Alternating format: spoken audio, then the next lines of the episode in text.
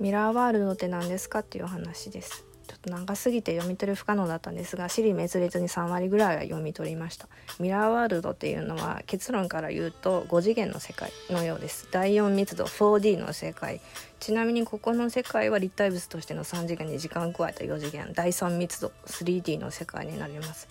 私たちが現実と言うてるアナログ的な物理世界からそろそろえー、卒業し始めて今度は自分のコピーここではデジタルツインって書いてあるんですけど自分のデジタルな複製をデジタルな領域に置いてアナログとデジタルを上手に行き来するような世界が来ますよ。ポケモン GO が分かりやすい例でアナログでは存在しないモンスターをデジタル内に置いて共有できる位置情報をもとに第3のコモングラウンドとして融合させることによりまして目に見える形でまるでその場所にいるかのように視覚的に登場させることに成功しました。第2がこの携帯電話とかパソコンなどで繰り広げられてる、まあ、人間の管理だったみたいです。で第3がミラーワールドっていう次の新しい世界。でそれがデジタルツインをそのアナログと完全融合させる世界ででそれがただいま着々と企業や消費者との間で構築されていっておるミラーワールドの解像度がどんどん高まっていきますともうアナログとデジタルの境目がほぼ分からんようなレベルになるようです。でもそんな中でも分かりやすいアナログとの大きな違いの一つが時間や場所を自分で操作できるということ。検索可能であればどこにでも好きな時に時間と場所を移動することができる。今の世界との移動速度が明確に分かれる点が全然違います。拡張現実 AR 領域の、えー、ベンチャーキャピタル投資家のオリンバさんがインターネットがスクリーンから現実世界へと移動したと言っておられるように私たちはこれからじゅんぐり自分の存在を RPG などのゲーム世界に飛び込まそうとしているっていうことなのかなと多分そうだと思います。AR グラスとかもそのうちもみんなつけてますみたいな世界になってアイデアの共有が全世界で行われるとどれだけみんなであらゆる創造性に関して協力し合えるかっていうのがメインになってくる。そうなるともう仕事と家庭の境目も分からんようになってくるかもしれません。多面性多様性はありつつ今まであった閉鎖的なオンオフの概念がまた緩くなっていく。個人情報はみんな丸見えになっていくのでプライバシーなんちゃらの概念も今ほどではなくなってもしそれを悪用する者がいるのならば何らかの対処があるということでしょうか。ミラーワールドの中では連続性あるものと他のものが互いに結びついた関連性関係性の中で世界が意味ごとに意味ごとに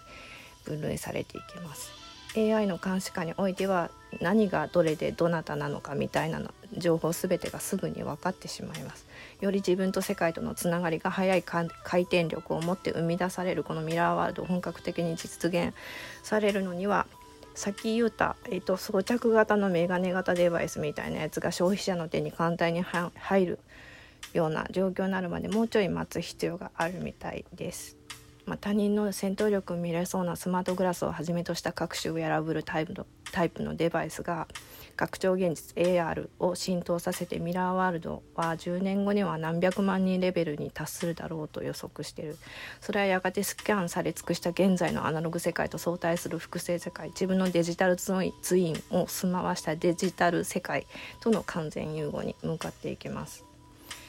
えー、原子としての物質の中にデジタル化された情報を埋め込んでいくような世界アナログで反応させたものがデジタルでも同時に反応するような世界です。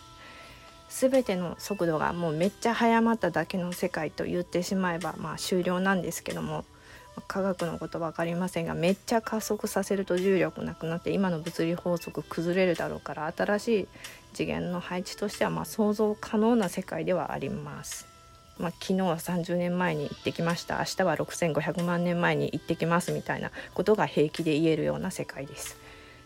あと未来に行くこともできるアイデアが結集した創造物の範囲内で最速で作られた領域にアクセスすることができるので、えーと、プログラミングガチ勢が作った未来にも行くことができるんだろうなと楽しそうな世界なんじゃないかなと思います。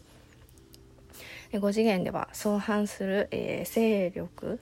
中央集権型と脱中央集権型が混在してて一部ではその政府と化した企業がそれを背負っている状況であるそうなんですがその代表的なのが Facebook とか Google ちょっとここら辺は興味が薄いんですけど薄いんですが、えーと、ワイヤードのケビン・ケリーさんが話した研究者たちは一人の例外もなく脱中央集権型サイドのモデル構築に取り組んでいるそうです。みんなでみんなをより良い世界の維持のために良い意味で監視し合いましょう。そして公平な利益を各々が自己責任のもとに獲得し透明性を持ってもっとオープンでみんなで共有し合いながら恩恵を受けましょうみたいなそういう世界のようです。これからは視覚のリテラシーが上がる。って言うてられるんであれかな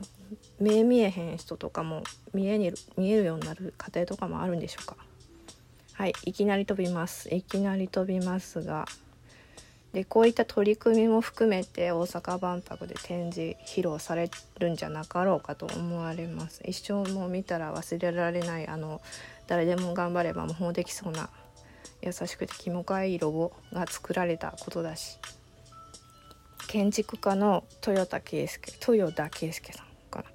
がえーと、大阪万博招致プランニングに参加しておられまして絶賛ミラーワールド推しかもしれないので推しと日本を接続させるために大阪の夢島で開催される大阪万博2025の宣伝を今から